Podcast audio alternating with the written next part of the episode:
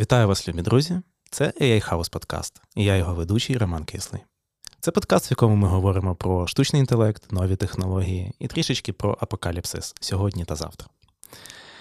Сьогодні у нас нарешті Computer Vision. Ми будемо говорити з Ярославом Терещенком, senior ML CV Computer Vision інженером в Squizzle Systems, про те, що відбувається в комп'ютерного зору, а також про викладання, тому що Ярослав викладач на факультеті кібернетики КНУ імені Тараса Шевченка. Привіт, Ярослав. Доброго дня. Я дуже дякую, що прийшов до нас, бо ну, це нас перший випуск про Computer Vision. Перед тим як почнемо, хочу попросити вас ще подякувати ЗСУ. Посилання всі будуть, як завжди, в описі. І також е, підписуйтесь на наш канал, ставте лайки, коментуйте, пишіть, кого ви ще хочете побачити, тому що ми недавно побачили, що більше ніж 50% вас дивляться нас непідписаними. Так що підписуйтесь. І тепер до подкасту.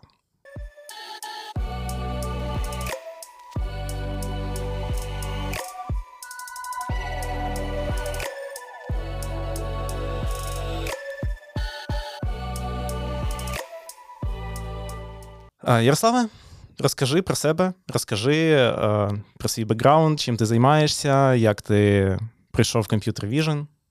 Okay, да, да, звичайно. Дуже приємно, що запросили мене на на цей подкаст. Ось е, загалом про мій е, бекграунд трохи так коротко розкажу. Він почався в мене із другого курсу, якраз факультету комп'ютерних наук та кібернетики Шевченка. Тоді до нас, так мовити, створили R&D-центр. Samsung. І я якраз е, попало так, що я е, отримав е, можливість да, попрацювати із цікавими задачами на факультеті. Таким чином, це це був початок Computer Vision задач. От Початок, я б сказав, би, Computer Vision епопеї от, подорожі. І таким чином. Потім згодом, звичайно, я працював в різних пет-проєктах, в різних проєктах під замовлення, скажімо так, е, теж які стосувалися Computer Vision, які стосувалися е, інколи NLP, поєднання Computer Vision NLP. Ось і в більшості випадків вони надзвичайно цікаві. І що цікаво в Computer Vision, тому що ми його можемо побачити, відчути. Ось е, це дуже цікаво. Ти знаєш, я от е, теж починав свій кар'єрний шлях з Samsung. О, чудово. Правда, після третього курсу там е, оця от практика, на яку студентів відправляють, і в нас з кафедри направляли якраз в Samsung. Ну і там всі приходили, а потім там і лишалися. Бо дуже цікаво. А, Ну, як сказати, там були свої нюанси. Я просто там займався не Computer Vision, а все-таки це було, здається, воно називалося Security.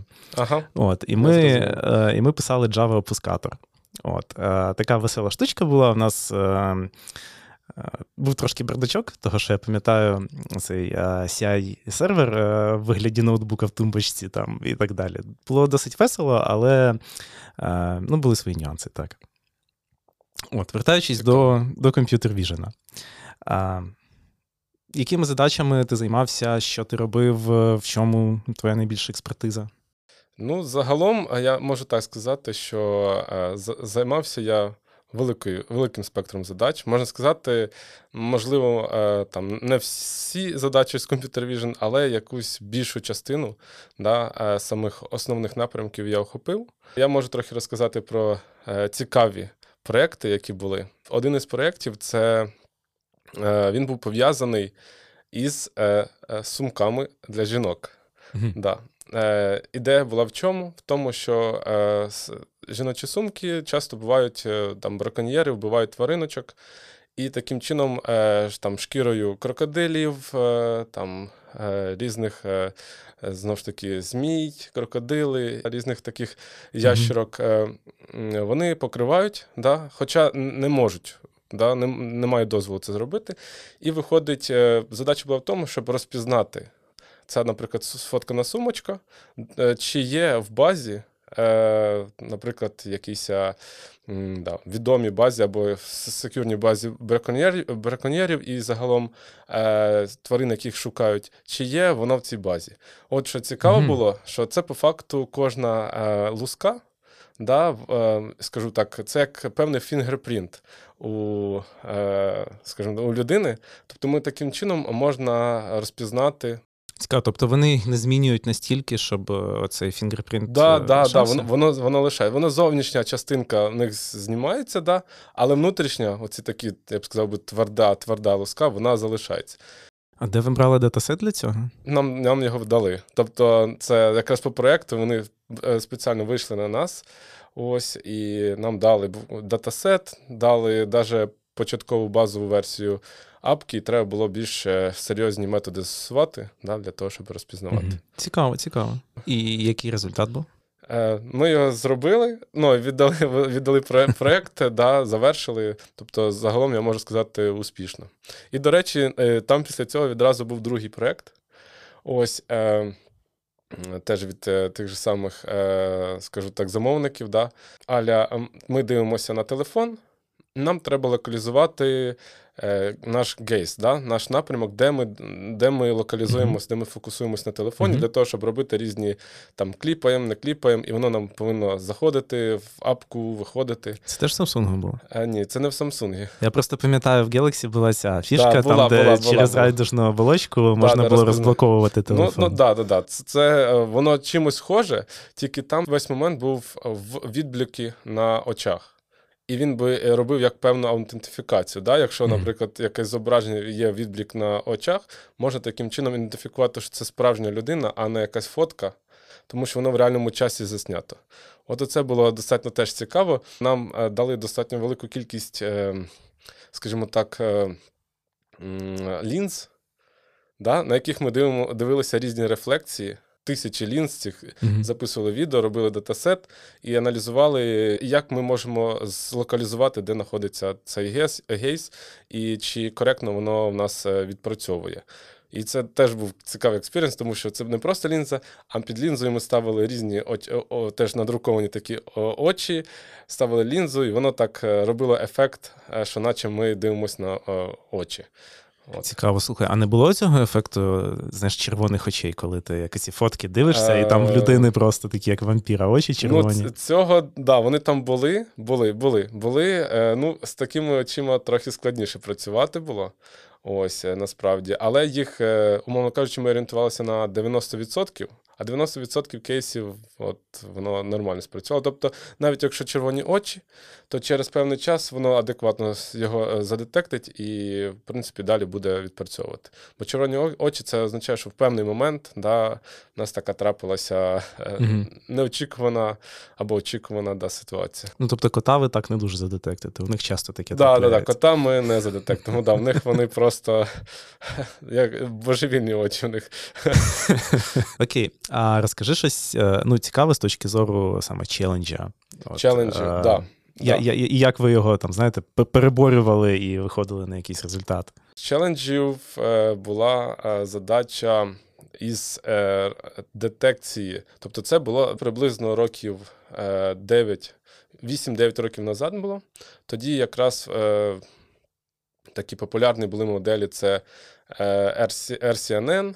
Ось, е, от, от десь такого типу. Тоді почались е, вже е, на- набирали популярність YOLO. Да, да, да, да. Йоло набирало популярності. Це що зараз воно надзвичайно популярне. Зробили певний фурор в детекції об'єктів, сегментації і так далі. Е, І е, тоді SSD, Single Shot Detector, е, е, такі теж модельки були. І якраз е, в- як в цей момент у нас попалася задача, що нам необхідно було детектити е, текст е, української мови. Таких Мгм. датасетів по факту тоді не було. Мгм. І треба було шукати цей датасет, його анотувати, робити ем, крос-валідацію, е, потім е, шукати модель, е, яка повинна працювати е, на ньому. І найголовніше, ця модель повинна працювати А. Real-time, це класика, Б. Займати менше 5 мегабайт. І, і це ну, accuracy повинно достатньо на високому рівні бути. Тобто такі обмежені рамки, оце і справді завжди челендж. Мені здається, досі ну це є одним із. Ну, звучить так, так, Да. досить челенджінг. Слухай, так, і як ви збирали цей датасет? Е, ну, е, е, так би мовити, я тоді якраз ще був е, в, уні- в універі да, студентом, Мгм. і я, е, так би мовити, поспілкувався зі своїми е, одногрупниками, і ми зібрали там певну кількість людей. По, по Києву поїздили, або хто там поїхав до себе додому, теж пофоткав. Е, от різні банери е, Ага, ага. і так далі. Далі ми плюс до цього всього познаходили там, звичайно, в інтернеті деякі трохи, які можна було скачати. е, Та я тільки хотів сказати, що, типу, там ну, Google Image. Да, да, да. Ну тоді дивитися. воно теж було якби не таке круте, як зараз. Тоді е, і референси видавали не такі суперні. А от зараз, звичайно, з сучасними моделями, ну воно прям миттєво видає прям те, що ти хочеш. Тобто раніше було гірше. Ну так. Да. Тут можна для цього кейса, да, можна так сказати. Ось. Тому так. Да, оце був І скільки ви назбирали в результаті? Е, ну, не скажу, що супер багато, десь близько 20 тисяч, але унікальних. Типу, це 20 тисяч унікальних фотографій, на яких могло, могло бути, там, не знаю, е, там. Ну, Слухай, а потім, а потім з цією з аугментацією Да, плюс його аугментація, можна там прям до 200 до 200, а автокропом якимось, то взагалі можна до нескінченності. Хм. Це до мільйона А ви потім цей датасет кудись виклали? Якось Не, він, він- використовується? Е, він використовується, да. А якраз Samsung, скоріше все. Але він комерційний, так? Да, да, да, да. Ну, він є, і також в нас е, якби доступ, звичайно, в університетських засадах саме в R&D центрі, мгм, мгм. от, який ще досі там є. А якщо ви хочете подивитися і послухати, як збиралися саме корпуси української мови, тобто NLP датасети, переходьте за посиланням, десь тут має бути на наш попередній випуск. А слухай, а можеш розказати про еволюцію методів, які ви А, використовували? о, це дуже тобто, цікаво. Це дуже цікаво. Ну, знаєш, я люблю просто, коли говорити про NLP, знаєш, згадувати там Да, умовний що 17-й рік, да, коли там. Аля, е, це і Стенфорд Parser. Да, тоді я пам'ятаю, було такий момент, що все, всі молилися на Stanford Parser. spaCy, потім Да, да, і да, так да. далі. Та навіть слухай, згадати, що всі користувалися LSTM -ами, і LSTM це було да. просто, типу, Да, вау. все, все, все. а потім, потім в якийсь момент трансформери, і все. Прям. Та. І всі, всі ці LSTM, а що це таке? Ні, ні, вже не чув. Ось. Ну насправді, да, є таке. І цікаво, з Computer Vision це теж аналогічна е, ситуація відбулася. Тобто раніше, на початку, взагалі використовувалися е, трейд-офф е, методів е, нейромережевих і класичних. Тому що, наприклад, здається, більше класичних. Там же ж були ці, ці CV2, либо... Е, ну, вона і до цього часу Да, воно до цього часу є. Там просто да, да, да, з класичних використовувалися різні там класифікатори, типу AdaBoost, або е, схоже щось е, на там SVM, Мгм. да, Support Vector Machine. Це О, да. тоді вона, до речі, в NLP теж е, Я була пам'ятаю. е, да, надзвичайно популярна. Така штука, яка не Да. паралелися. Да, да, да. Ну, дані там, звичайно, найголовніше. Ось. І е, це тоді були такі, скажімо так, кор-технології, да. Я просто це пам'ятаю, того що от, ну, е, коли, коли я починав займатися NLP, це було прямо от Computer Vision і NLP це просто як різні Дві планети. різні, да, Взагалі різні. нічого спільного. Типу, це зараз там все вже так. От, Ну, вже там, десь, там і трансформер, там трансформер. да, да, А тоді це було прямо вау. Ти такий, типа, ні, я, я типу цього взагалі не знаю. Є таке, є таке, це 100%. Це якби одна людина може е, взагалі не розуміти, що робиться в NLP, а інша Да, да, да, не, да, да. не розуміє, що там в Computer Vision це Так, так і є. Ну, а по методах, то спочатку, от як появилися ну, нормально. Да, технології дали можливість, щоб е, працювали е, там, на девайсах е, різні нейронні мережі е, більш сучасні, да? ну, на той момент е, це RCNN подібні, да, Мгм. Fast RCNN, ось потім YOLO. Угу. І, і далі пішло це задачі детекції, потім пішли задачі, е, цікаво були це сегментації. Теж було дуже складно, тому що сегментація це ж попіксельно, треба знати кожен піксель, якому класу відповідає. От семантична сегментація. Сегментація, мені здається, до цього часу не, не, не Ну, щоб в, ре- в реальному часі, е, щоб воно працювало, Там я бачив, е, мета випустили недавно Да, да, да. недавно Е, якусь типу. Segment Anything. Так, Да, так, да, так. Але все одно я почитав відгуки, в мене руки Да, так ми- і не дійшли Ми користувалися нею в production. Ага. Е, хотіли за use ати, скажу так, для preannotation, е, преанотації е, dataset у. І виходить нюанс в тому, що ну. Воно більше треба часу на те, щоб е, потім допрацювати цей датасет, ніж е, просто взяти можна з нуля, е, зробити розмітку, і воно тоді набагато краще буде працювати. Да, воно, воно працює в тих кейсах, коли треба якийсь об'єкт видалити швидко. Да? Угу. де неважлива його точна форма, а десь приблизно. Оце це можна. Потім заюзати, наприклад, е, якийсь там GAN або аля Transformer, і потім вже відновити да, зображення, там прибрати щось із зображення. Це, це таке є. Але. Знову ж таки, ця задача досі не розв'язана, і досі, щоб вона ще в реальному часі. Це просто, ну тобто, в реальному часі на е, RTX 4090 це одна справа. А в реальному часі На Raspberry Pi. на Raspberry Pi це вже інше. І тому, е, якби і досі існують методи, е, класичні computer vision методи для детекції, особливо для трекінгу об'єктів. Бо, Мгм. бо якби трекінг об'єктів це теж як трохи інший світ.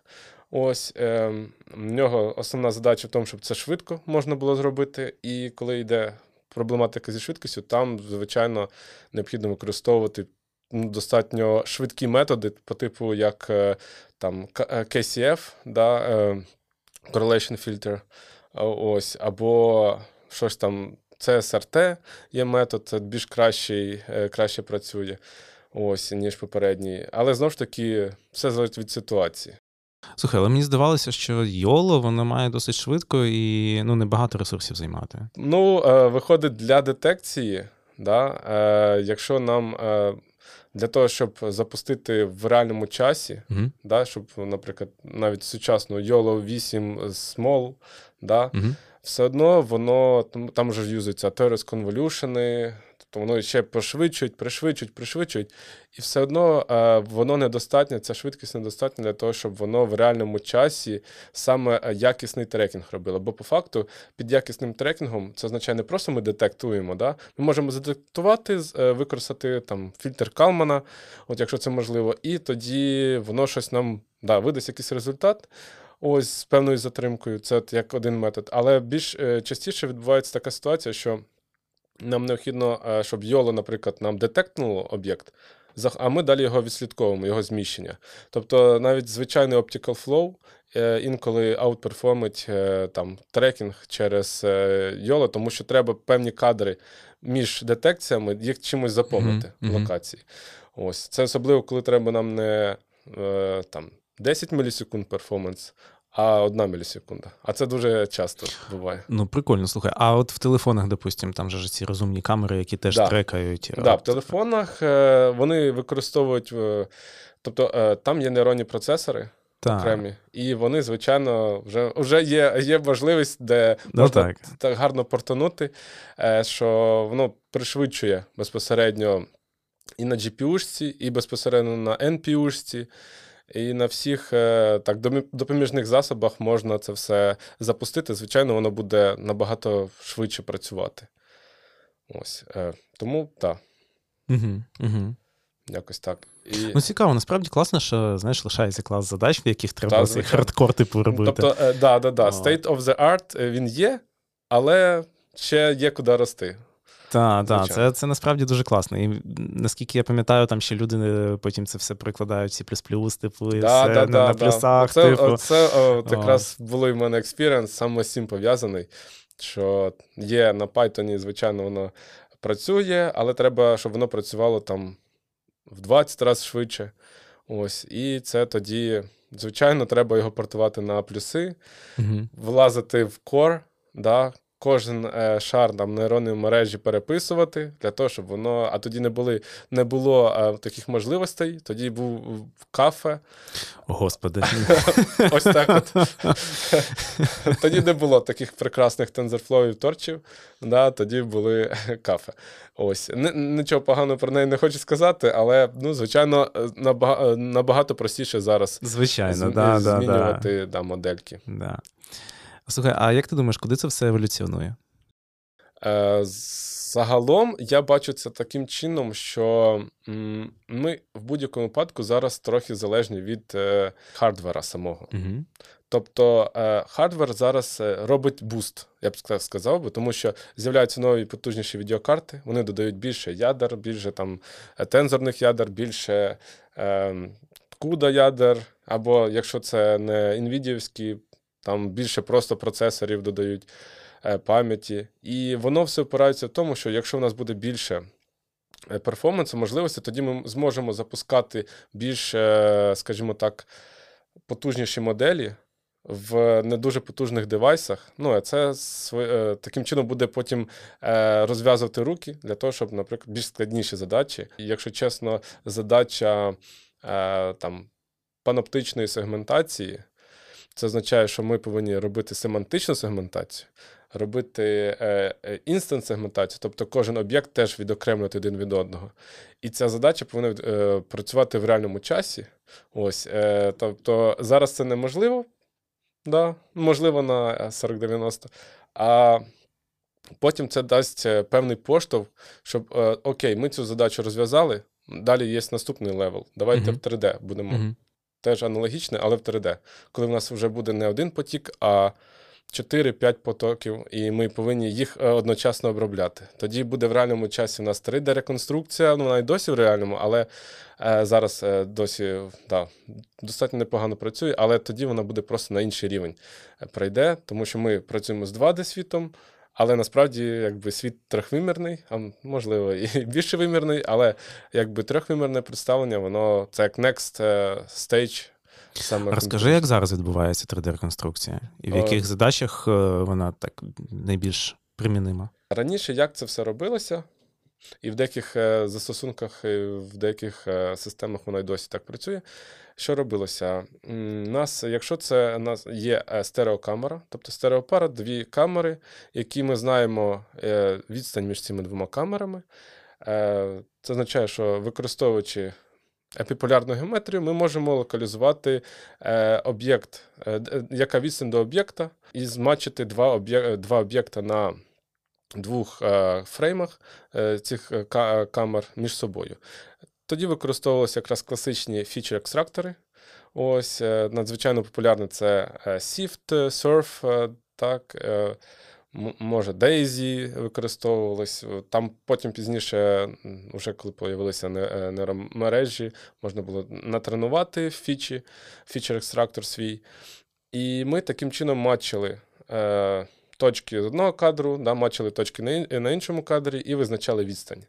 І ми збирали по факту певну, да, у нас е, знову ж таки іде рух кадрів. Да, ми це накопичувало, і в нас е, таким чином ми будували певну 3D-реконструкцію, але, звичайно, це не виглядає не, не так все просто, тому що там необхідно було виконувати bundle adjustment, е, це loop closure проблема вирішувати. Тобто, це означає, що коли ми порухалися, то в певний момент у нас з'являється е, ситуація, що окей, ми, наприклад, їздимо, їдемо е, там, по якомусь е, колу да, на автомобілі. І це коло замикається. Да? Ну, от ми проїхали коло і по- потрапили в ту ж саму точку. І якщо е, фактично та ж сама точка в нас не співпадає із е, тим, звідки ми виїхали, да, нам треба це зміщення якось компенсувати і таким чином перерахувати нашу попередню Мгм. траєкторію. От, для цього да, треба вирішувати такі е, проблеми, loop closure, і Так, слухай, це якщо в нас є стереопара, Да. якщо її немає. це більш цікавіші задачі. Да, до речі, в Samsung е, якраз ними займався теж. Ось. Е, е, з цими задачами трохи складніше, тому що у нас невідома е, метрика, скажімо так. Да?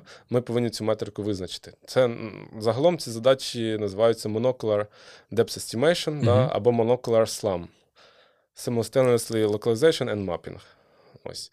І виходить, е, в таких випадках е, там вже треба було е, видумувати різні евристики, да, які нам допомагають визначати е, глибину, ось, е, будувати кейфрейми, Так, хоча і для стерео теж кейфрейми будувалися. Тобто це фрейми, в яких ми запам'ятовуємо, що тут найкраща кількість наших фіч да, збереглася, з якими ми можемо потім порівнювати.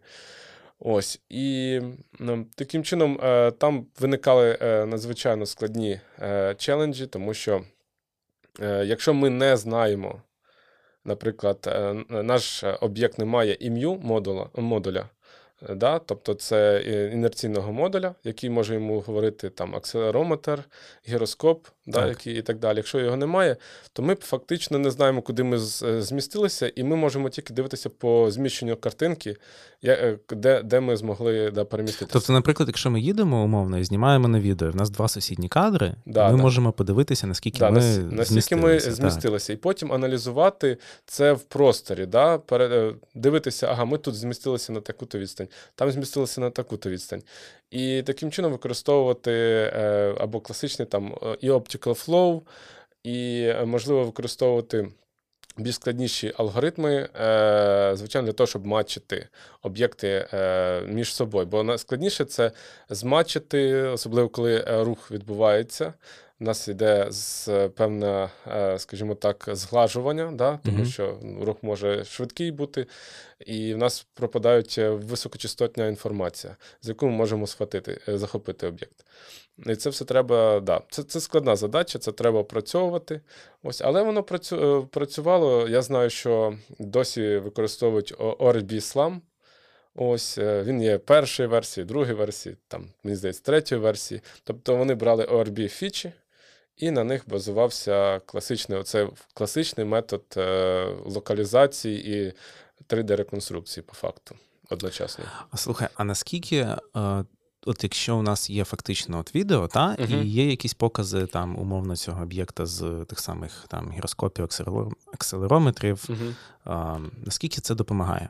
Умовно, якщо це от всі додаткові датчики, наскільки вони допомагають е, саме для, для... оптичного? Угу, Я зрозумів, так. Да.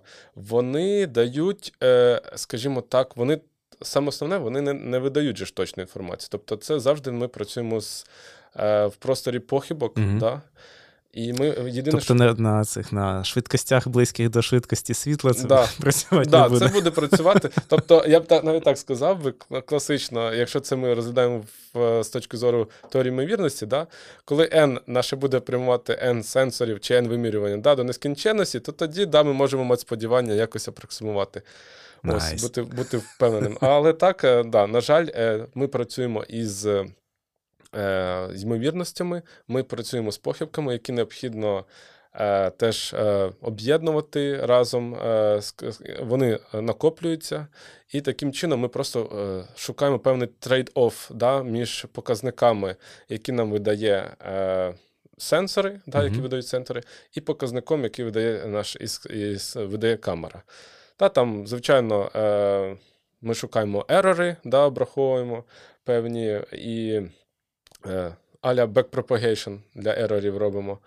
Ось, back, називається е, back projection е, error estimation, і таким чином ми отримуємо результати. Да, Ми хочемо мінімізувати цей ерор. Тобто ми і там маємо щось, якісь значення, зміщення, і на сенсорах маємо зміщення. Ми хочемо якось мінімізувати, щоб загальна картинка uh-huh. да, вона uh-huh. менш-менш нам видавала. Єдине, я хотів би додати до цього, що Звичайно, якщо в нас є ж е, камера, є е, акселерометр гіроскоп, а ще може бути лідар. Так, так, ми так поступово доходимо до цього, до self-driving cars. Так, так. То якщо в нас є лідар, то, звичайно, це набагато простіше стає. А наскільки наскільки він взагалі допомагає? Тобто, я пам'ятаю, оці, знаєш, е, коли там умовно роблять е, self-driving cars, якісь там Mercedes BMW, в них там куча датчиків навішано, та, там та, камери. Та. І Тесла така: у нас є камера, типу, нам більше нічого не треба. Ну, е, є таке, є таке. Воно воно допомагає яким чином? Що, по-перше, виходить сам лідар, да, мені здається, Велодін компанія це та, що надзвичайно популярна компанія, яка виробляє лідари. Mm-hmm. Я знаю, що ну, не дешеві, як, як, як е, на практиці, насправді, але е, ці лідари вони допомагають в реальному часі так, робити певний скан простору Так. які ми можемо. е, Вони просто дають е, якби депси е, там на 360. А плюс до цього всього, якщо в нас є ще інформація камер, де ми можемо матчити е, тоді е, реальні відео да, із тим депсом, які вони видають. І тоді можна будувати красиві картинки, красиві там прям 3D-реконструкцію, що навколо нас знаходиться. Ну, для self-driving car 3D-реконструкція прям така сильно не треба. Головне зрозуміти, де в нас є загроза, де в нас є, там, коли якась машина їде або людина перебігає, де дорога є.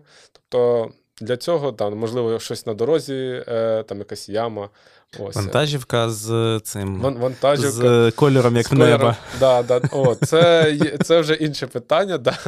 Да. Сам, скоріш за все, сегмента... алгоритм сегментації не сильно відпрацював, да, який повинен був по факту. Там, скоріш за все, не було, напевно, депс-камери, тому що депс-камера повинна Ну, це ж була. Тесла була, та, там, А, ну, за все, було просто да. одна камера і все. Да, одна камера, і там е, виходить, воно просто розпізнало. Співпало так, так співпало, що воно розпізнало, що в нас є дорога, да, і ми відсегментували е, лейн. Так, вона кудись їде в горизонт. Така кудись дорога, їде в типу. горизонт. Ну і машина поїхала. Ось, і на жаль, А да. як ти думаєш, взагалі, от е, якщо ми говоримо про self-driving cars, е, коли вони стануть масовими і коли вони стануть безпечнішими, ніж Це водіння цікаво. людей? водій або автомобіль він завжди залежить від не тільки від себе, а від оточого середовища. Мгм. Тобто, якщо з точки зору reinforcement learning да, розглядати, то ми, е, ми знаходимося Кудись впилявся тобі пеналті. Да, да, мені пеналті. Просто е, пеналті може бути фінансове, а може потім в госпіталі пеналті. Все залежить від ситуації. І виходить, е, треба мінімізувати це пеналті. Да? Я бачу це таким чином, що ми ну, треба зробити певний, ем, скажімо так, ем, варіант системи, так? Яка е, розглядає не просто одна, один автомобіль дивиться на що він бачить на оточуючи. Ні. Повинна бути система, яка передає, е, можливо, секюрно, можливо, без GPS-навіга, без е, прив'язки GPS, але між різними автомобілями. Що от я заїжджаю в певну локацію, і тут я знаю, де кожен автомобіль, який Тобто рухається. такий меш нетворк. Да, меш нетворк, і я знаю параметри, хто з якою швидкістю їде. Мені не важливо, там, яка саме персона чи яка машина. Мені важливо, що вона їде з швидкістю А. Що, е, ну, якщо звичайно грузовик, то важливо, що це грузовик.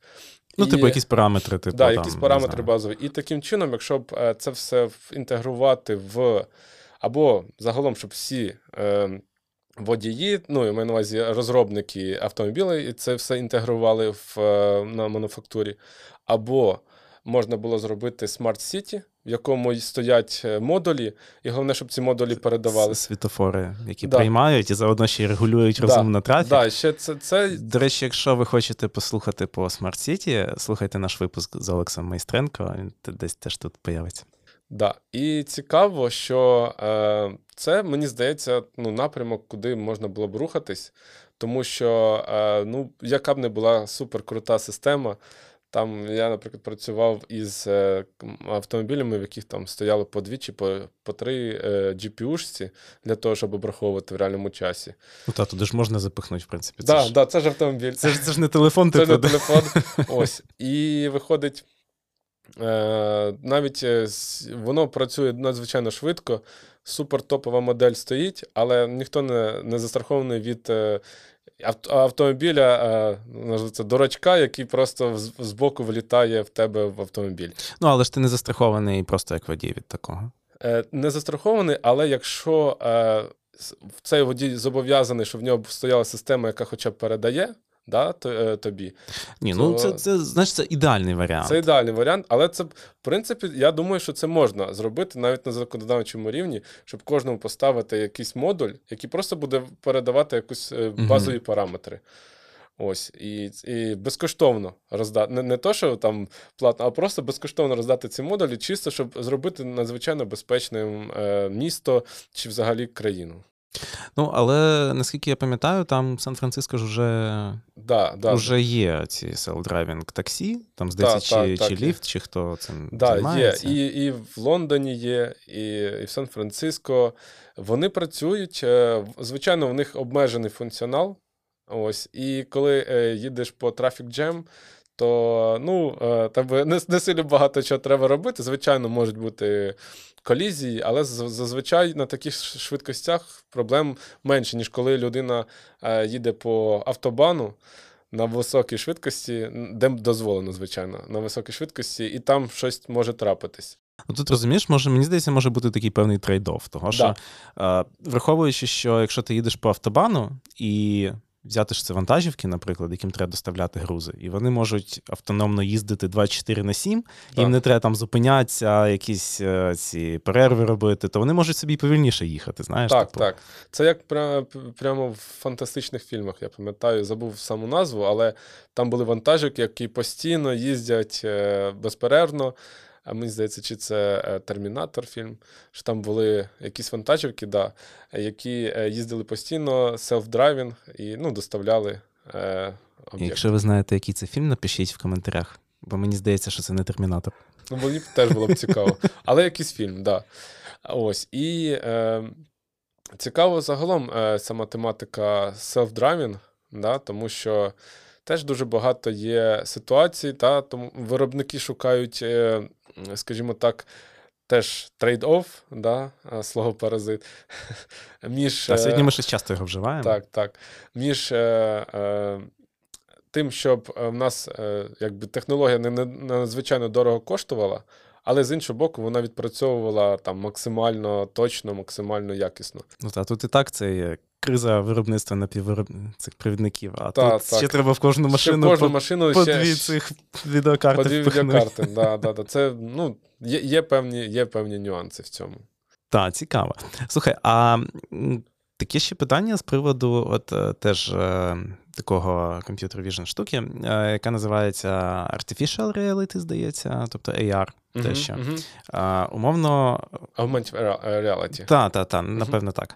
А, тобто, знову ж таки, це знаєш, як, як з цими машинками, які самі їздять, так і Так, тут, так. от, коли в тебе є ну, фактично Проекція. знову проекція кімнати, да, і Да. ти ставиш там якісь об'єкти, Меблі, туди, меблі, там, меблі, динозаври, я пам'ятаю, в гуглі можна було Да, грати да, да. ставити. Котів можна було, вони зараз О. динамічно пригають на тебе. Це коти і так пригають.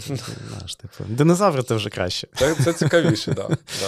От, е, як, е, там же ж, наскільки я розумію, якраз це те, про що ми говорили, що там треба, по суті, отримати якби, розміри цієї кімнати з цього Так, всього. так, так. От. І наскільки це зараз розвивається, наскільки це е, можна використати, знову ж таки, от в ті ж задачі там self-driving car. Ну, зараз воно е, взагалі-то і там, і там використовується. Да? В self-driving cars е, використовується, я знаю, що чи Audi, да, Audi точно, вона використовує проекцію, прям Мгм. е, розпізнає, що в неї спереді знаходиться, і туди може проєктувати якісь е, показники, умовно кажучи, там. е, Там поворот наліво, навігацію, мгм. і відразу людина перед собою бачить, Ну, прикольно. як воно агментує да, в реальний світ щось нереальне. Ось. Стосовно е, самих. Динозавра. Да, стосовно, да, можна динозавра, до речі, спроектувати. Ось це теж цікава ідея.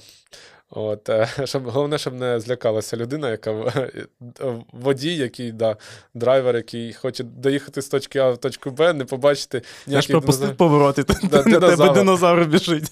І він відразу ж зупиняється. А, ну так, це, до речі, непогана ідея. Як в тому мемчику, там, де це, типу, прямо туди. Да, да, да, да, 100%. Ось. І виходить, е, на, коли е, стосується телефонів, якраз, е, коли ми робимо AR, так, Мгм. то там почалося теж все з монокуляр е, камер, тому що раніше була одна камера в телефоні, зараз їх 3 мільйона камер е, в телефоні. А тоді була одна, була одна камера. На і... 0,3 мегапікселя. Да, да, і необхідно було все-таки робити цей ER. Таким чином робили Monocular SLAM, бо там були EMU модуль, е, модуль да, який давав акселерометр, гіроскоп і всі інші параметри, е, щоб робити певну. е, Там була така задачка, що треба було не реконструювати все, а реконструювати плейн, так? певну площу, Мгм. да, на яку можна проєктувати того ж самого динозавра.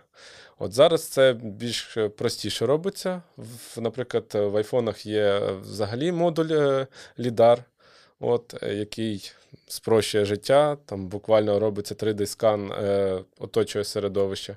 З ним просто можна набагато більше алгоритмів кращих, потужніших застосувати, щоб точніше робити 3D-реконструкцію. Ось, І там я бачив, що можна було там, не знаю, машинка їздить, і вона може вдарятися в предмети, які ре, реально е, знаходяться на столі. От, І е, це це цікаво. От. Ну і так, це ж можна використовувати умовно для тих же ж, е, знову ж вертаючись до self-driving cars, не mm-hmm. знаю чого, але мене не відпускає ця тема. А, Можна за допомогою цього AR їм mm-hmm. генерувати датасет, типу симуляції якісь там, і таким чином ну, збільшувати. Ну так, так, так, так, звичайно, звичайно. Можна так, так і багато компаній робить, да, поєднує AR і в реальний світ для того, щоб і справді згенерувати різні ситуації. Там людина, е, особливо з критичні ситуації, де люди вибігають на дорозі, угу. миттєво собаки вибігають з котами. А манекени дорого викидати ну, постійно. Так, так, так, звичайно, це дорого. Ну, ось Зараз е, інше є питання, що технології, е, скажімо так, е, е, комп'ютерної графіки, так. Е, дійшли до такого рівня, що вже можливо і не треба зв'язувати з реальним світом, а можна прямо буквально е, зробити певну симуляцію. І вона можна е, майже не відрізнити її від реальності. Да? Unreal Engine 5, як, яке, яке круте MetaHuman, така тулза, скажімо так, плагін вони зробили да, що там робить е, таку е, реалістичну графіку людини, що можна не відрізнити. Під певних ракурсах, якщо якщо додати там зверху якусь е, е, нейроночку по типу там GAN або Stable Diffusion, який зробить е, красоту, скажімо так, зробить в реальний світ перетворить, то буквально не можна відрізнити це від реальності. Ось. І багато стартапів. Е, навіть є український стартап, я знаю, не один, а декілька, які е, займаються саме е, симуляцією от датасетів. Тобто вони зробили середовище, в якому можна спокійно генерити, там, умовно кажучи, хочеться для self-driving car, от таке середовище, в якому камера стоїть, і постійно там трьохвимірні будиночки стоять з е, неперевершеною графікою, і можна запускати різних тварин, людей. Ось е, автомобілей, і таким чином назбирувати, назбирувати датасет.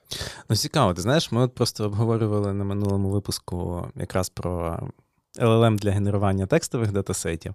І тут мені здається, що от якраз е, генеративні моделі, вони прям такі, типу, тут спеціально наші для цього зроблені. Тобто можна на ну, так. створювати стільки синтетичних різних датасетів, що це просто жесть. 100%, 100% згоден. Лишилось тільки проблеми з пальцями вирішити. Ну, зараз її намагаються вирішити тим, що вони подають додаткову інформацію. Щось на шталк, там, наприклад, 3D е, депса руки, або е, може давати скелетон руки. Що uh воно таким чином, тобто скелетон е, більш простіше задетектити, ніж. Е, Е, наприклад, е, ну, якщо якщо знову ж таки, якщо ми хочемо якусь позу в в певній позі да, зробити, ми можемо прив'язати скелетон, і тоді нам Stable Diffusion згенерить гарну, адекватну руку з не 100 пальців на ній, а хоча б е, там, 5 пальців. І таким чином. Знову ж таки, ми зможемо далі використовувати це там в продакшені чи де де потрібно, бо ну, це проблема. Це проблема, з нею складно е, боротися. Я знаю, що Е, деякі люди б заплатили фінанси для того, щоб е, вирішили саме цю проблему. Можна, е, умовно кажучи, зробити стартап, який вирішує тільки цю проблему. Генерацію рук. Знаєш, зробиш якусь там цю CNN-ку, яка буде тобі прибирати це, і потім вони такі, типу, пофіксили, і все, стартап можна закривати. Да. Ну, це такі, да. Слухай, Я а таки. взагалі, якщо говорити про Stable Diffusion, да, mm-hmm. мені здається, що він вистрілив десь якраз перед чатом GPT ще, і так, це був так. такий, а, ну, перша з таких моделей, які масово пішли в маси, такі, і прям Далі було 2. вау. Ну да, Далі, здається, чуть навіть пізніше. Да, вони потім пізніше. От, А розкажи, як це взагалі повпливало на на поведінку індустрії. Ну, на індустрію, так, да. повністю. Так. Е, Це, звичайно, зробило фурор, якщо чесно. Тому що е, одна справа що необхідно було для того, щоб щось згенерити. Да? Раніше що використовували гани, так. от вони достатньо непогані моделі, да? але в них все одно є певна проблематика з тим, щоб скажімо так, е, більш компактно, але з іншого боку, масштабно е, е, описувати якусь семантику е, речей, да? зробити відповідність е, текст е, зображення. Да? В них знову ж таки не, не вистачало потужності. Зараз е, за рахунок того, що там використовують ті ж самі далі 2, далі 3 вже вийшло. Буквально нещодавно, uh-huh. ось вон, е, то там використовують багато технологій, багато етапів да, для того, щоб е, нагенерити. Мені здається, там використовують також, е, і, звичайно, перед цим, перед Stable Diffusion ще використовують трансформери, вони генерують певні слова, е, ну, скажімо так, не слова, а фічі, да, от, які можна потім скормлювати е, самій Stable Diffusion і робити певний, скажімо так, посил, да, зв'язок на які ми потім можемо перетворити в зображення. Але фурор е, був неймовірно е, високий в тому плані, що ще й е, індустрія дизайну, індустрія там, малювання. Різних не знаю, візитівок, щось на штаб цього, так, коли були окремі компанії, які робили візитівки. Зараз можна взяти, зайти, наприклад, в Midjourney, написати, і він згенерить тобі будь-яку візитівку, яку ти захочеш. Ну, раніше теж можна було Word відкрити, там, в принципі, написати своє ім'я і роздрукувати. Не, ну можна, можна було. Але воно таке лімітована серія, скажу так. О, та, цікаво. Для цього цікаво. треба було мати аккаунт Word, е, плати аккаунт. LibreOffice. Да. А, ну це інший варіант, звичайно. О, а, Так, цікаво. А, Слухай, а взагалі воно якось в піплайнах е, часто зараз використовується? Е, Stable Diffusion? Так. Так, так. Вони це залежить від ситуації, дивлячись, яка знову ж таки напрямок. В деякі напрямки вони, так мовити, використовуються Stable Diffusion для безпосередньо агментації даних. Це угу. прям основний. Ну, от Мені кейс. здається, та, що це прям проситься. Проситься, знаєш, да. Та, умовно кажучи, є ж і 2D Stable Diffusion, можна і 3D Stable Diffusion, тобто різні теж е, робити е, трьохвимірні варіації об'єктів. І це, до речі, непогано працює, е, і можна варіювати знову ж таки трьохвимірними об'єктами, далі їх використовувати, рендерити, ну і, і так далі. Ось. Тому так, це достатньо е, та, прогресивна, прогресивний напрямок, але є іще інший е, кейс застосування це те, що, умовно кажучи, для чого е, там Stable е, Diffusion моделі і загалом генеративні моделі, це коли е, є якийсь кейс, що нам необхідно щось згенерувати. Mm-hmm. Ось, е, І е, це як кор. Е, ідея, наприклад, стартапу, або кор ідея якогось проєкту, це чисто якась генерація чогось, якогось, якихось об'єктів. Тоді теж можна, звичайно, використовувати Stable Diffusion моделі, mm-hmm. да, бо це як кор технологія, яка там буде використовуватись. Ну, це, Але це такі edge кейси, але вони є. є та, достатньо. Слухай, а як боротися з галюцинаціями в цих е, е, генмоделях? Це... Тому що, розумієш, якщо ми говоримо знову ж про наші улюблені self-driving cars, і там воно згенерує, не знаю, машину з 10 колесами, ну, чорт з ним. От. Але якщо ми будемо говорити про щось, е, там якісь, не знаю, генерацію датасета для healthcare якогось, Та, це то серйозно. там може бути все зовсім по-іншому. Це серйозно. Е, одна із е, варіантів, як боротися, він такий простий на поверхні, це те, що робити крос-валідацію. Тобто обов'язково повинна бути валіда... людина повинна валідувати цей, бо це, якщо використовується для тренування, да, якоїсь uh-huh. моделі, uh-huh. Людина повинна валідувати це, е, скажімо так, е, ці дані, і потім їх пускати в реальне життя. Особливо, якщо це стосується healthcare, то ну, це надзвичайно критична сфера. І в ній... Ну, от Мені здається, може може там навіть не застосовується. Да, не знаєш? І, і Мені здається, що там да, більш класичні методи агментації застосовують, які можна більш контролювати. Можливо, пізніше, да, зараз ж як, можна теж додати контролнет, і воно буде трохи контролювати дифузійну модель, але все одно е, да, все одно ніхто не застрахований від е, галюцинацій, ось, і від всяких артефактів, які можуть з'являтися. Е, тому що ну, датасет не нескінчений Да? Ми на всьому в світі тренувалися. Проблема подвійного заперечення теж існує. Що що таке е, не не об'єкт, якого ми не знаємо. Ось. І таким чином ми ми можемо згенерити те, чого, е, тобто те, що ми знаємо, ми можемо згенерити, а, але воно може не бути поруч із іншим об'єктом. А ми їх разом згенерили, ну і знову ж таки з'явилася ситуація. Ну так, і знову ж таки, якщо ти десь там це так собі, то в якихось рентгенах, знаєш. Да, в рентгенах не дуже. Трошки не дуже. Ой, у вас щось там, е, три печінки чогось, щось незрозуміло. Біля серця. Да. Ну, таким, да. Небезпечно, я б сказав би навіть ем, використовувати. А взагалі ти стикався з е, якимись healthcare е, аплікейшенами? Так, да, стикався. Ну, Він він був якби такий проєкт, е, який пов'язаний із е, аналізом певних показників, е, плюс показників обличчя, скажімо так, мовно кажучи, по фейсу зрозуміти, чи людина здорова, чи не здорова. Це такий був один із невеличких проєктів. Цікавий, що як. Ну, насправді там все впирається в датасеті. Для того, щоб нормально це все натренити. Воно воно працює, але е, якщо чисто вийти з з певного да, спектру е, об'єктів, то ну, воно буде фейлитися, звичайно. Тут треба датасет. Інший в мене проєкт е, цікавий. Здається, до речі, що це взагалі е, така проблема оцих. Е, Ну, знаєш, з текстами простіше. Тексти ти можеш е, їх десь назбирати, і вони не не відрізняються прям настільки. Так, Тобто, так. розумієш, а тут у тебе там в людини інший колір обличчя, це там або камера щось не да, зробила, так, або там освітлення якесь, або ще щось, і це прям уже, ну, і вже типу, впливає на на багато. Дуже багато. впливає. Так, Так, це, це правда. На, на жаль. Е, варіативності неймовірно велика кількість. Звичайно, текстів теж можна не, не, неймовірно Так, але там букви лишаються буквами. Да, я до цього да. веду. А тут е, да, неймовірно, да, можливо, е, неймовірні варіації, які можуть виникати. А ти згадував це про контролнет, а можеш якось детальніше трошки розказати? Ну, умовно кажучи, це е, моделька, да, вона. От нас, нехай в нас є модель готова, да, яка щось щось е, е, робить, щось нам видає. І нам необхідно зробити так, щоб ця модель, ми на неї могли повпливати. Тут якраз ControlNet для цього створена. Вона робиться як додатковий бренч е, з нейромережі, яким е, ми можемо потім, е, як мовити, зафрізати нашу попередню модельку угу. і дотреновувати цей ControlNet для того, щоб е, ним можна було керувати.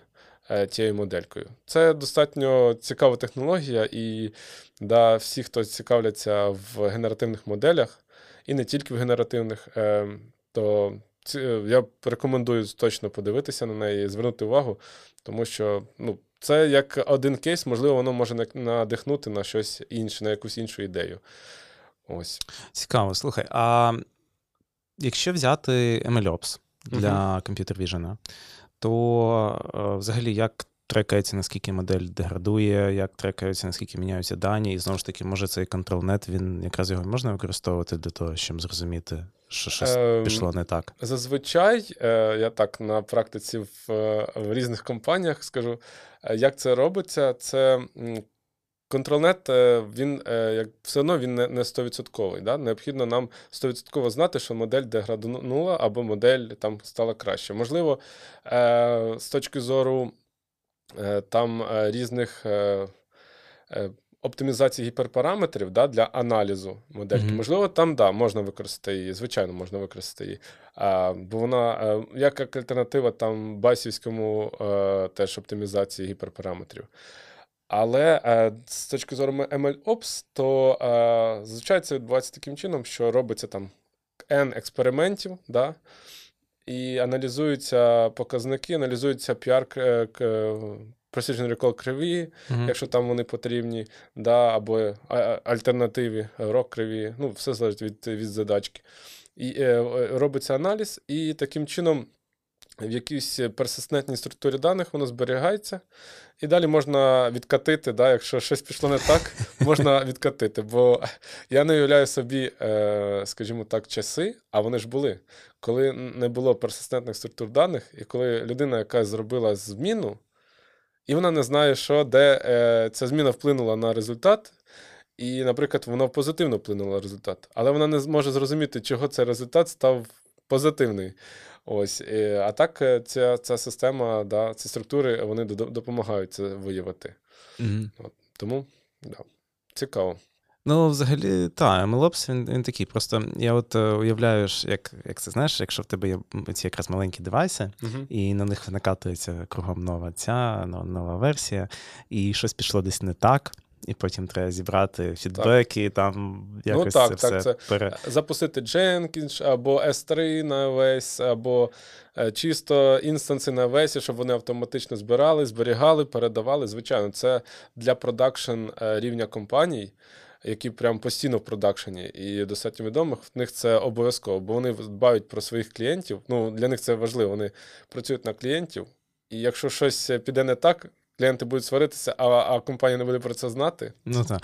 Ну, взагалі, збереженням таких, знаєш, обсягів даних це це окреме питання. Це окреме питання. Я пам'ятаю, що е, коли Amazon купив Ring, угу. то один, одна з метрик було, що вони займають 10% S3.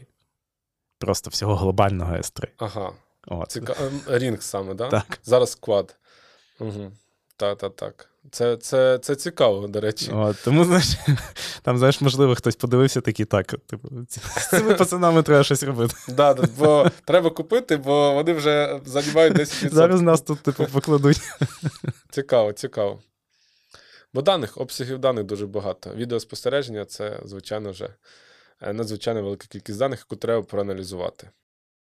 А, Слухай, а наскільки взагалі, от е, ще е, хотів запитати про transfer learning? Угу. Тобто, ну, всі використовують протреновані моделі. Да, та? так. Це ж все-таки живемо в 23-му та, році вже. Так. От, е, Наскільки взагалі вдається їх дотренувати от на конкретні якісь штуки? Тобто, умовно, не знаю, у тебе воно натреновано десь там в пустелі, і угу. ти хочеш його використовувати десь в Скандинавії. Не, не будемо питати, чому ти хочеш це робити, ну, але, наприклад. але типу, ну, в тебе дуже відрізняється сам е, середовище саме, середовище, і так. яким чином, ну тобто, наскільки вдається дотренувати ці моделі? Чесне слово, на практиці скажу, е, не ну, більшість часу приходиться майже з нуля тренувати. Ну, принаймні, mm. ті моделі, які ми використовуємо, да, е, більшість часу. Не завжди, але більшість часу з нуля тренувати, е, бо достатньо датасету достатньо. Якщо, звичайно, датасету було б недостатньо, то ми б 100% е, е, використовували перетреновані модельки, ось тому що в них ми вже на якомусь, скажімо так, рівні знань. Вже моделька може опрацьовувати, скажімо так, вона вже в собі має цю інформацію. Але Тут е, ще момент іде, коли відбувається трансфер learning, що нам необхідно зробити так, щоб е, зберегти розподіл, да, який ми кормимо нашу е, модель, зберегти розподіл як і даних з попередньо тих, на чому ми натренили, і на нових даних. Тому mm-hmm. що якщо цього розподілу не буде, а буде постійно нові дані, то логічно, що моделька може перенавчитися. Ну, по факту, завчитися е, на цих нових даних, да, бо воно перенавчиться і буде просто нові. Е, Нові, наприклад, Скандинавії, да, детектити, е, що щось там детектити, а, але на в пустелях це може не відбутися. І тут е, як альтернатива, яку можна задіяти, вона дуже потужно працює. Це так звана мультітейл моделька. Ну, можна сказати, як е, там, як гідра, да, це так. Тобто е, є е, одна ну, нейронка, да, вона видає якийсь результат. Так. Ми хочемо її е, модифікувати, да, щось донавчити. Ми таким чином е, фрізимо нашу модель повністю, робимо окремий бренч із е, якоїсь частини нейромережі, да? uh окремий бренч, який буде відповідати за те, на чому новому ми навчили. uh І цей бренч, коли ми вже е, будемо і справді в реальних ситуаціях використовувати, цей бренч він вже е, буде відповідати за те, що можна туди додати, що там, наприклад, класифікує аля, що це за середовище, і відповідно на ньому відпрацьовує там детекцію і так далі. Тобто е, все залежить від того, що на якому бренчі да, у нас буде відбуватися. Це як каскадна нейромережа. Mm-hmm. Раніше були такі дуже популярні. Я знаю, що. До речі, в Samsung е, да, в них був успіх в цьому. Вони реалізували каскадну подібну нейромережу, і вони виграли якийсь там відомий е, там конкурс освітній, десь топ-2, ну, топ-3 Прикольно. десь да, потрапили якраз. Ну, це таке, така ідея, вона працює. Якщо чесно, вона працює в реальності, коли от треба, от е, не знаю, там воно, умовно кажучи, навіть якщо не тренована на детекцію, а треба. Там да. да. або треба щось іще альтернативне, то вона дуже суперно буде працювати. Ну, слухай, цікавий метод насправді. Я насправді думав, що в основному всі користуються якимись уже притрейними. Ну, типу, знаєш, там YOLO той Для самий. того, щоб швидко і стартанути потім- і показати, що POC, да, що в нас працює, да, моделька може Мгм, відпрацьовувати, мгм. це можна використати. Але ну, для принаймні в тих задачах, в яких, з яким я працюю, це не, не завжди здається. Просто не дотягує е, та, та точність, яка необхідна, вона не дотягується. Ось. Ну, на жаль, так, це така ситуація потрапляв. Але напевно, що в деяких, для деяких кейсах воно буде нормально працьовувати.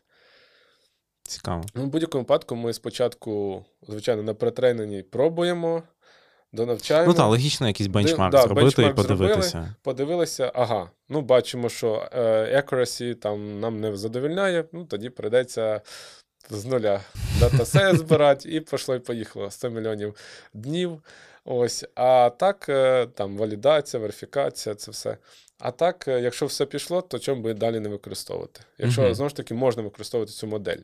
Бо буває таке, що модель е, не можна застосувати через те, що там якісь е, не, ліцензії на ній, що не можна да, використовувати Так, в, так, в так, так. продакшені, да, тільки, тільки там для ресерчу. Є таке взагалі останнім часом з ліцензіями щось твориться. Особливо на дані.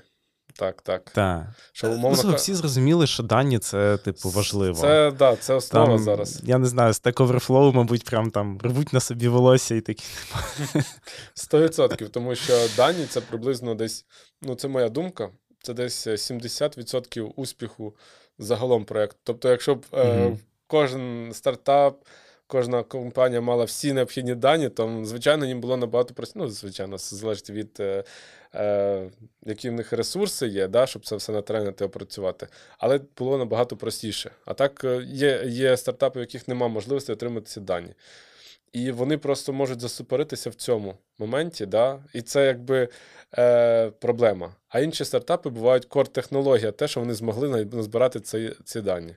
Так, так. Тут є такі. До речі, про стартапи. Наскільки я пам'ятаю, у тебе є свій стартап? Так, є. Е, він називається Doodle Draw. От. Ну, Там різні назви: Doodle Draw, Doodle, Doodle Draw Live. Він створений для дітей. Буває така необхідність, що діти хочуть там намалювати щось, щось навчитися намалювати. Угу. Але зазвичай е, часто буває, що вони е, якби е, не сильно прискіпливо до цього ставляться. Да? Вони там помалювали і все, пішли кудись. І хочеться додати якоїсь інтерактивності. Да? І от ідея цього стартапу в тому, щоб е, ну, core технологія це те, що дитина малює об'єкти, будь-які об'єкти, будь-яким чином. Тобто там ніякі контури не, не заздалегідь не заготовлені. Тобто вона що хоче, то малює, Так. і воно починає оживати. Ось. Е, Це от така кор-технологія. Ну, потім, звичайно, ми перейшли на те, щоб можна було це все е, зв'язати LLM-ки, звичайно, куди ж без них. Тобто, Тобто, дитина там щось розказує, і воно розказує, має... да, і воно або читає щось, і Ага. воно е, далі прогнозує, візуалізовує.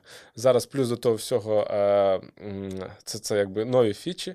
Появляються кращі модельки, типу далі 3, які дають змогу відразу вже нормально згенерити картинку, на якій можна далі відпрацьовувати. З нею можна працювати, я маю на увазі візуалізовувати. А Але з пальцями ви так і лишаєте. з пальцями в нас е, просто трохи інший, інший, е, скажімо так, напрямок. Да? У нас виходить е, дитинка, що тваринки, там да, різні. Ага, ви, ви просто пальці прибираєте, типу, да, так. тому що твари...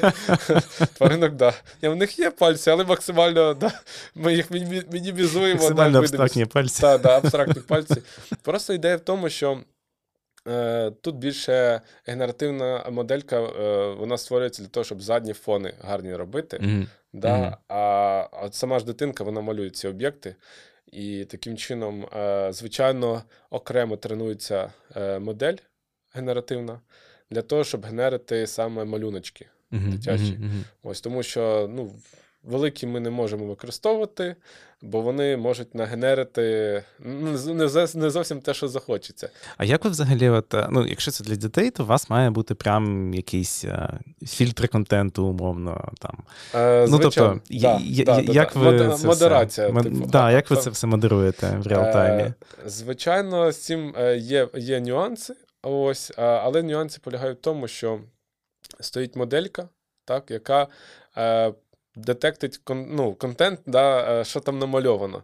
Чи окей він, чи не окей. Якщо не окей, бо можна ж е, намалювати якийсь страшну, страшний об'єкт, да, і, в принципі, для е, таких маленьких дітей воно теж не дуже приємно да, дивитися. І такий контент теж фільтрується і від, Так, а, а на чому ви його тренували? Чи окей він, чи не окей?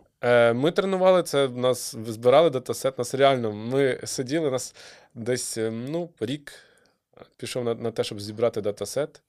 Е, Я пам'ятаю, був така апка, напевно, всі нею користувалися, QuickDraw чи щось таке. Не знаю, не От, пам'ятаю. е, QuickDraw, там, де людина щось малює, і те, що вона намалювала, перевіряється, е, на що воно схоже там.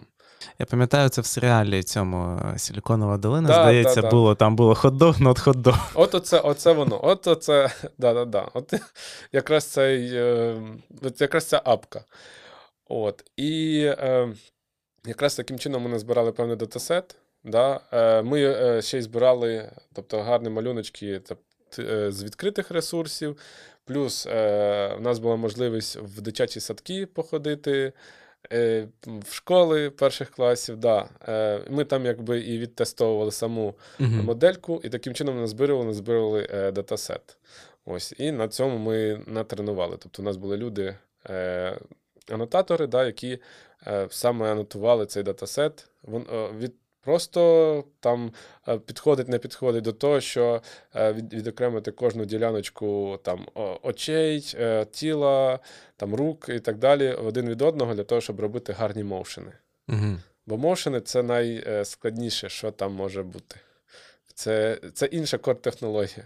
Тобто е, це якби основа цього, цього додатку, тому що зробити їх такими, щоб вони візуально були прийнятні для дитини, ну, це надзвичайно складна задачка. І з нею треба да, працювати. На якому стадії все це діло? Е, ну, загалом у нас було фінансування. Мгм. Ось ми отримали певне фінансування від е, спонсорів. Е, і е, був момент, що е, можна було е, його продати, цей стартап. Так? До нас звернулися люди. Успішний екзит. Да, успішний екзит. Але, е, скажімо так, е, я побачив в цьому стартапі гарний, е, скажімо так, ріст. Я хотів е, його створити. Взагалі, е, ну, сама ідея мені настільки подобається, да, Мгм. що я просто хочу її створити. Є подібна, до речі, е, система, аплікуха для дітей. Е, Біні Бамбіні, якось так називається. Цікава назва. І, до речі, український стартап, да, е, достатньо успішний, і вони щось е, подібне роблять. Да? Мгм. Мгм.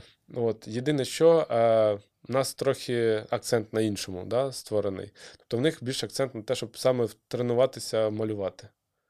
Ось. Е, тому Тобто вони там, типу, як туторіали якісь, напевно. там та, е, малюється типу, контур, Ага. і треба по контуру малювати. Якби дитина може не рівно малювати, але загалом по контуру малює, і далі той об'єкт, що вона намалювала, він оживає і починає бігати. Слухай, от ти кажеш, що ви почали використовувати LLM а, Так. в зв'язці з, Так, так, з цією генерацією.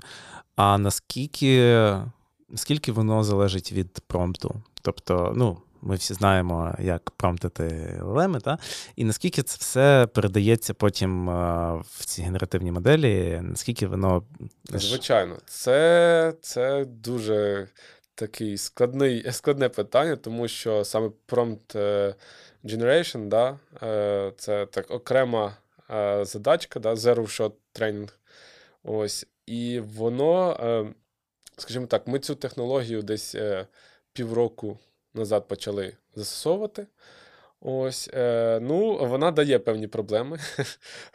дає проблеми, є куди розвиватися, тому що, звичайно, не все те, що воно згенерило, е, можна показувати, і таким чином е, ми аналізуємо, що окей, ага, от воно згенерило некоректно, бо в нас є аналізатор, да, який говорить, що щось не то Так. згенерило. Ми таким чином можемо сказати, ага, воно щось не то згенерило. Значить, цей промпт е, треба його модифікувати якимось чином. Так. Але ж промпт, наскільки я розумію, це те, що людина каже чи ні? Е, ну, пише, зазвичай пише, але. Але, але ця, е, це кейс, е, то коли пише, це я б сказав би він на стадії POC. Бо в нас основний Мгм. кейс це коли е, там дитина щось читає, Угу. і воно якби перепроцесить те, що вона почитала, воно відразу малює. тобто вона прочитала до якоїсь позиції, воно відразу його генерує.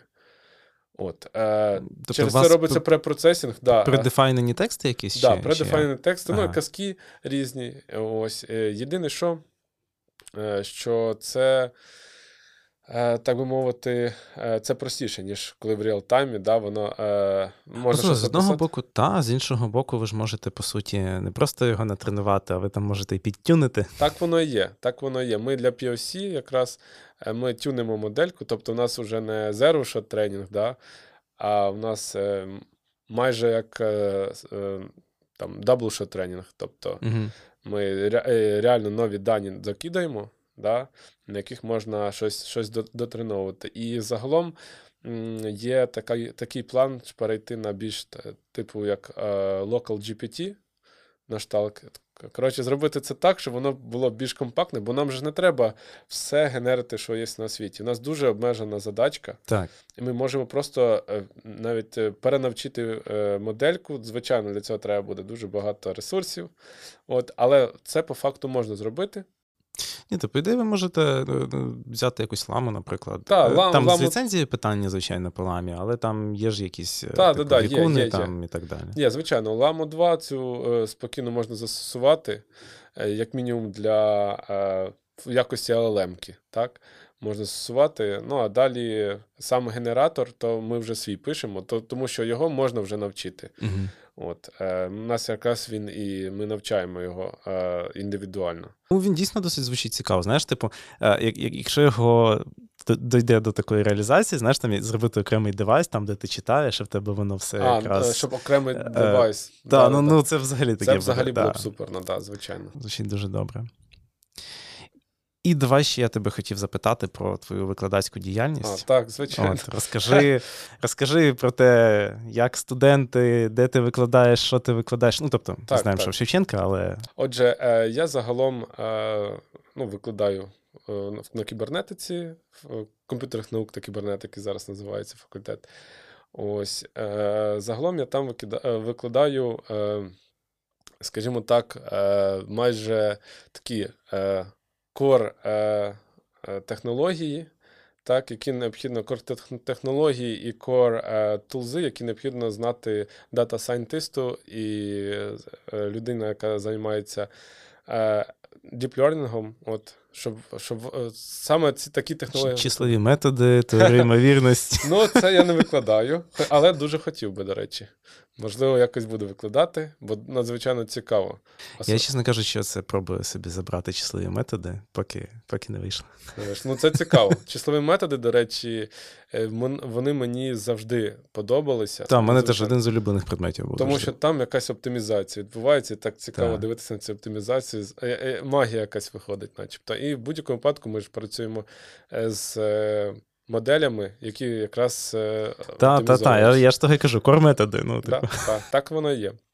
Ну, але загалом е, я викладаю по предметам: це е, Deep Learning, е, Computer Vision, е, Reinforcement Learning. Е, також ще викладаю, е, е, називається е, обчислена геометрія та комп'ютерна графіка. Це теж якби core елемент, тому що там з точки зору алгоритмики і все, що стосується там 3D. Ну, це якраз напевно, класичні методи там Так, всякі. так, так, так, так. Це класичні методи. До речі, в Computer Vision теж я класичні методи викладаю.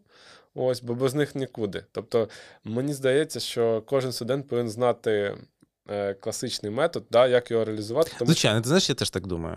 З одного боку, воно. Ну, як дивись, я все-таки потрошку скорочую там таку класику, класику, uh але загалом я її все одно лишаю, тому що мені здається, що базу треба знати. Треба знати. Особливо, як в Computer Vision показує практика, да, що деякі методи досі використовуються, вони досі можна застосувати. А ще буває, коли поєднання е, там сучасних, типу, е, от є.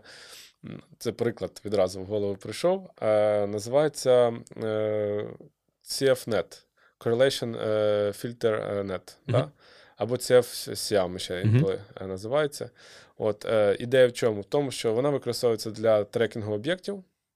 Е, Достатньо потужна е, мережа, да? використовується siam подібна мережа, на вході якої подається два е, кадри. Да, Один е, це попередній, да, і і, і наступний кадр, і на попередньому дається е, вказівка, де де знаходився об'єкт. І ідея в тому, що тут якраз використовуються кореляційні фільтри для того, щоб нейронка в реальному часі адаптувалася до об'єкта. Тобто вона донавчається процесі і адаптуються до об'єкта, і це відбувається швидко, тому що там використовується перетворення фур'є швидке, і це набагато-набагато да, спрощує задачку. І, до речі, достатньо потужно відпрацьовує. Звичайно, на е, Jetson Nano це не сильно просто запустити, але на якомусь е, е, Xavier.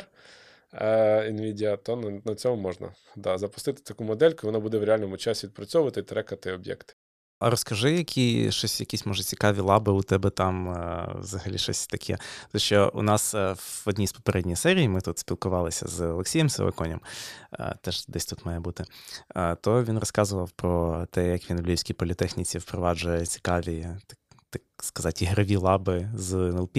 То що у тебе є такого цікавого? Цікаво. Ну, У мене загалом я намагаюся кожного року самовдосконалюватись для того, щоб давати більш свіжіші якісь е, актуальні е, лаби, актуальні міні-проекти. Да? Бо лаби зазвичай я намагаюся зробити так, щоб е, студент, зробивши лабу, він а.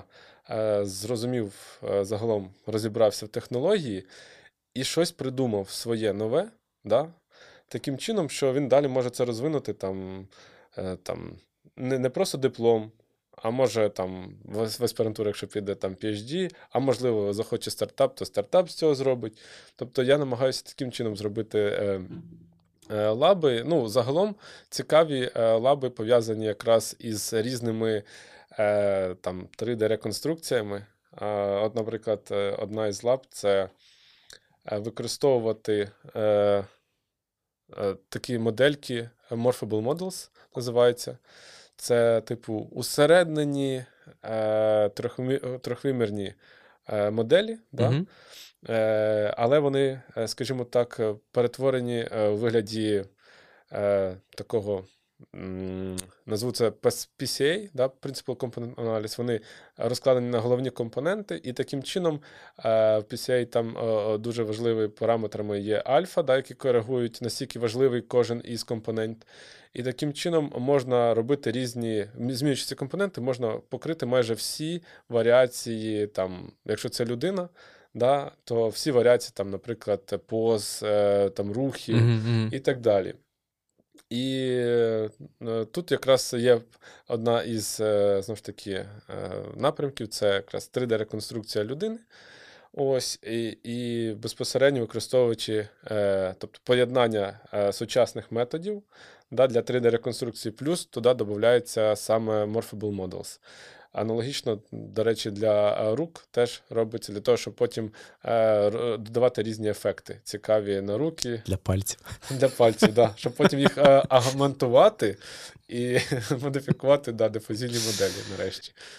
Ось, от е, щось такого типу проекти цікаві. Є інші проекти сфокусовані на прям state of the art е, напрямки. Uh-huh. Типу, наприклад, беремо те ж саме е, паноптик сегментацію і е, робити певні модифікації, певні е, асампшени, да, певні, е, скажімо так, е, нові там алгоритми да, для того, щоб, е, чи нові моделі, для того, щоб цей цей е, Panoptic Segmentation працював на девайсах, там, якихось низькоефективних девайсах, щоб він працював.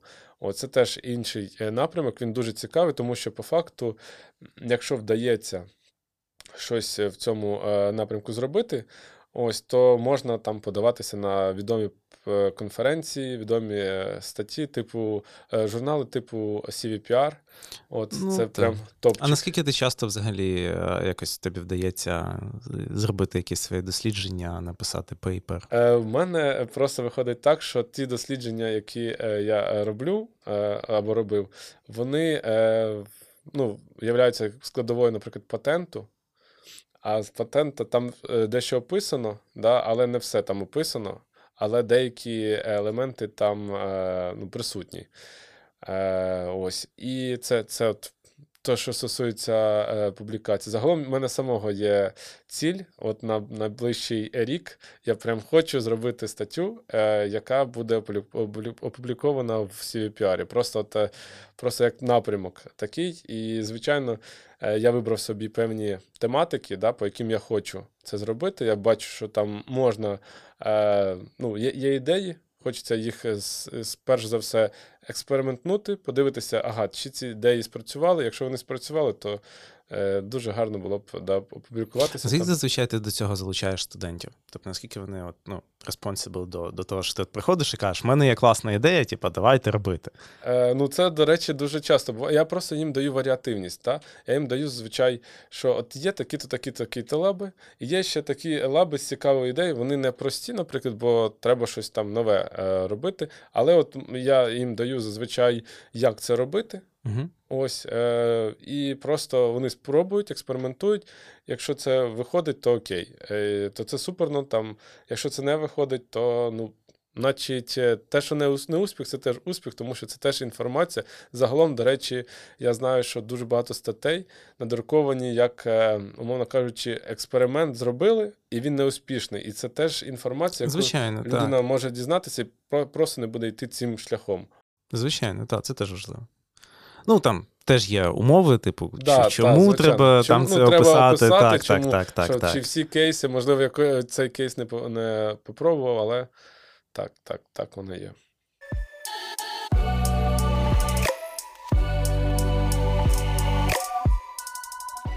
Тепер ми ще переходимо. У нас є такий розділ, називається Бліц. Це короткі питання. Значить, Перше, Комп'ютер віжн в медицині вже все зроблено? Ні, Багато ще чого треба доробити. Тобто робота ще ще, ще лишається. Ще є, ще лишається, можна робити стартапи, можна робити проекти по цих тематиках. так. Галюцинації в комп'ютер віжн. Це складне питання, тому що воно е, не розв'язано теж, і е, з ними, е, знову ж таки, в будь-якому випадку треба контекст. Є контекст, зменшується ймовірність цих галюцинацій. Найцікавіший кейс, з яким ти працював? Е, Ну, напевно, із е, цими е, лусками, да, це цікаві задачі. От. І тому е, реконструкція і розпізнавання як фінгерпринт луски це було дуже цікаво. Наступний челендж в Computer Vision? Загалом, це, я думаю, 3D е, реконструкція в реальному часі з одної Ось. камери. З одної ну, з одної камери, я думаю, вже не вийде з багатьма камерами, але щоб воно в реальному часі працювало і не треба було робити препроцесінг. Наступний потенційний прорив Computer Vision? Е, Прорив, е, він, звичайно, буде залежати від е, ресурсів хардвера, але наступний прорив, я думаю, це коли ми вбиваємо якийсь промпт. І воно реально е, починає не просто е, картинку, а картинка, яка е, рухається, картинка трьохвимірна, і це реальний е, е, об'єкт. Умовно кажучи, якщо в нас є е, там кіно, то ми, як наче всередині кіно цього знаходимося, і можемо в будь-якій точці побувати в цьому кіно. Тобто це твій стартап тільки розширений. Ну, щось типу цього. Ну, це надзвичайно складно, я думаю. Але це був, був би прорив. Тоді. Дякую тобі за розмову. І Я сподіваюся, да, що всім було цікаво. Мені було так точно цікаво. Дякую, що прослухали цей епізод. Ставте лайки, підписуйтеся е, і пишіть е, запитання. Можливо, у вас лишились до Ярослава. Він відповість на ваші питання. До зустрічі.